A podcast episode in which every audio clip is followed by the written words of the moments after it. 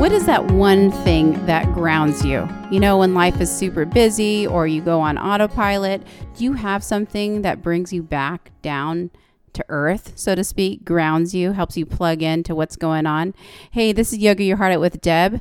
Thanks for spending a little time with me. Today is Sunday, so welcome to Sunday Yoga Talks. And I just offer you an ounce of motivation, try to get in a positive headspace, get geared up for the week that's coming up. And then through the week, we move and breathe with yoga. So Oh, by the way, do me a favor. If you like this podcast, give it a 5-star rating, share it with someone else. I'd really appreciate it. All right, back on topic. What is it that grounds you? I was thinking about this week. What is it that grounds me when life is always busy? I was going to say when life gets spinning and when life gets busy, but honestly for me, life is always busy for me. And so, but there are certain things that really help me become more grounded. So what happens for me is when life is busy every day, I kind of, it's really easy to slip into autopilot and you just do the same things. You react the same way, blah, blah, blah. You just keep going. And, one thing that really helps is when you have an activity or something that pulls you out of that space, the busyness of life, puts you into a different space and you really kind of plug into whatever that is for you.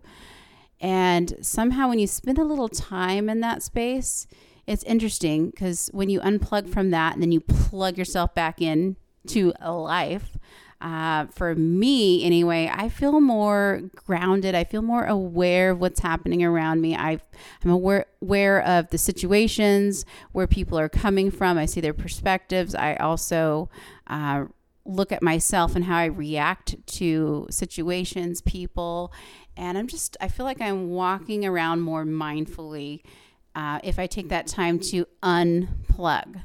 So the reason why I was even thinking about this week is because I was thinking about what are things that I'm grateful for.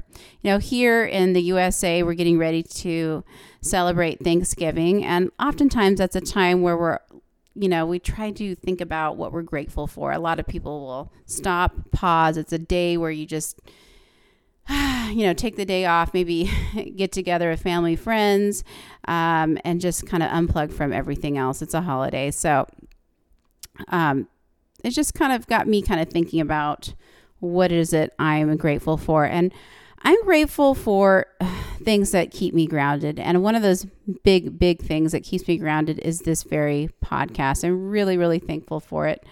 I just started podcasting December of 2019. I took a podcasting course. I learned how to do it. And I was excited about it because I could take yoga in a completely new way of teaching it to other people and sharing it with other people. That was in addition to, teaching it in real life. It was just something that I hadn't done before and I could share it with more people. And so I started it almost a year ago. And now I am, probably about 84 countries or so. I have downloads all over the world, and I'm really thankful for that. And I'm so excited to be able to share this yoga with everybody. All right.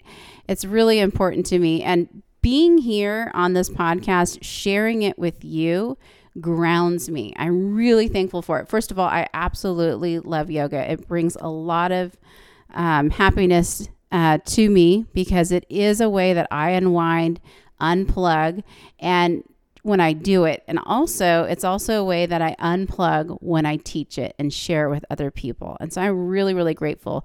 So being on this podcast every day makes me take a pause out of whatever I have going on at home, at work, with family, with friends.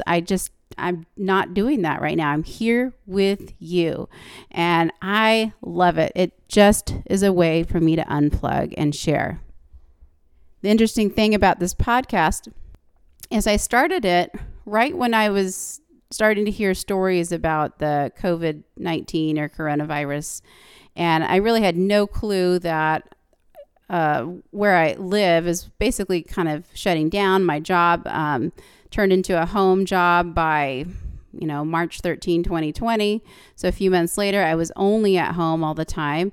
And I was just starting this podcast and, you know, all of a sudden I'm working really, really hard, lots of hours at home because it wasn't easy to take my job and turn it into an at-home remote job. However, there were some other things that shift, you know, like the time in my day shifted because I had to rearrange what I did and when I did it.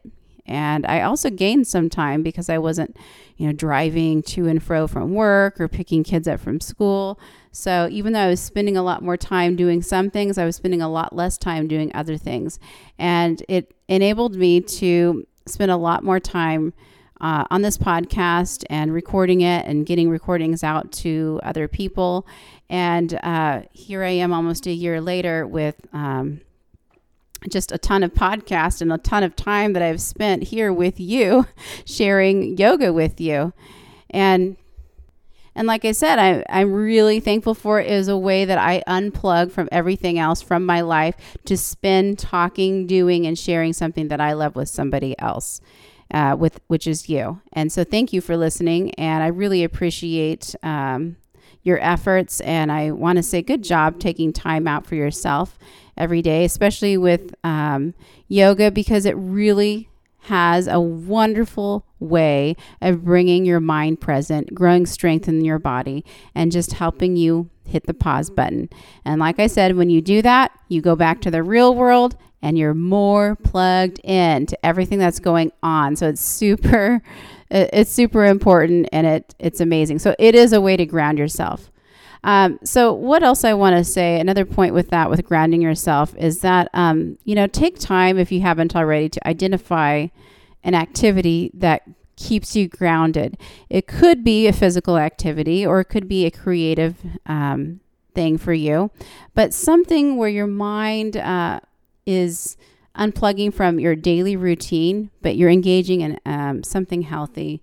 Maybe it's helping someone. Maybe it's sharing something with someone. Maybe, again, maybe it's being creative in some way. Identify what that is for you, because I think, you know, if you do that more often, when you go to the real world, you will, like I said, be more plugged in. So I encourage you this week to take time, identify what that is. If you already know what that is, that's awesome. You're already halfway there. And then try to incorporate that in your life more often. If you can't do it every day, you know, can you do it once a week? You know, try to do all of this, because I also believe that when you are taking that time out to engage in those types of activities, it also will decrease your stress and increase your happiness, because you will feel much more fulfilled every day that you engage in that activity. Now, this last year has been a really interesting year because, you know, it's 2020. So if you listen to this later, you know, hopefully this is all this is all ancient history, but we're coming to the end of 2020. We still have the pandemic. That's a big, big problem around the world. And so, you know, my life has been at home, basically just going nowhere, getting groceries, very limited activities, working remotely.